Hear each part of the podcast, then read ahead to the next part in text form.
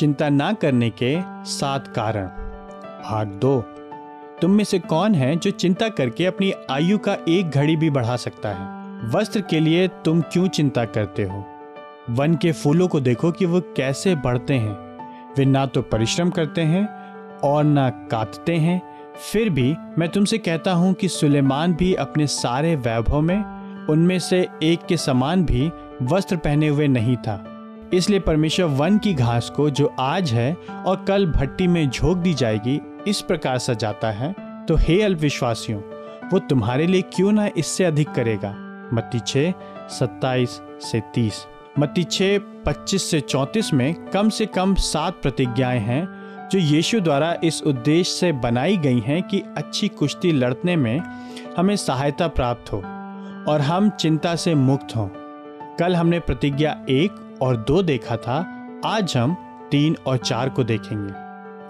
तीसरी प्रतिज्ञा, तुम में से कौन है जो चिंता करके अपनी आयु का एक घड़ी भी बढ़ा सकता है?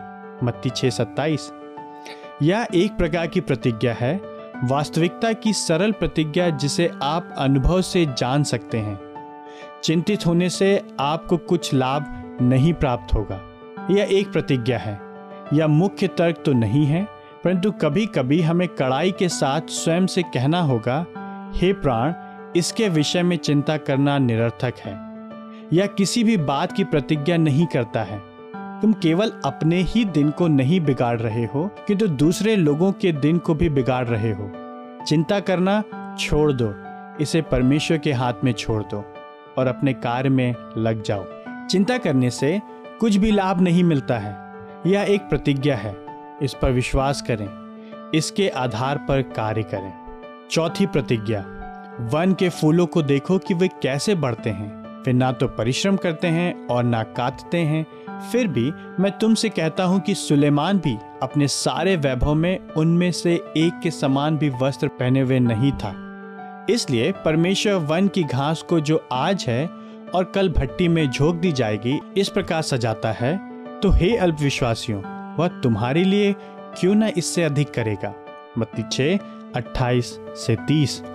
वन के फूलों की तुलना में आप परमेश्वर के लिए अधिक मूल्यवान हैं, क्योंकि आप सर्वदा के लिए जिएँगे, और इसलिए उसकी प्रिय संतानों के रूप में उसे अनंत स्तुति दे सकते हैं।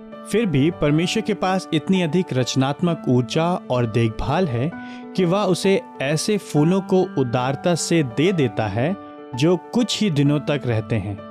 इसलिए वह अवश्य उसी ऊर्जा और रचनात्मक कौशल को लेकर उसे अपनी उन संतानों के लिए उपयोग करेगा, जो सर्वदा के लिए जिएँगे। प्रश्न ये है, क्या हम इस प्रतिज्ञा पर विश्वास करते हैं और चिंता को दूर हटाते हैं?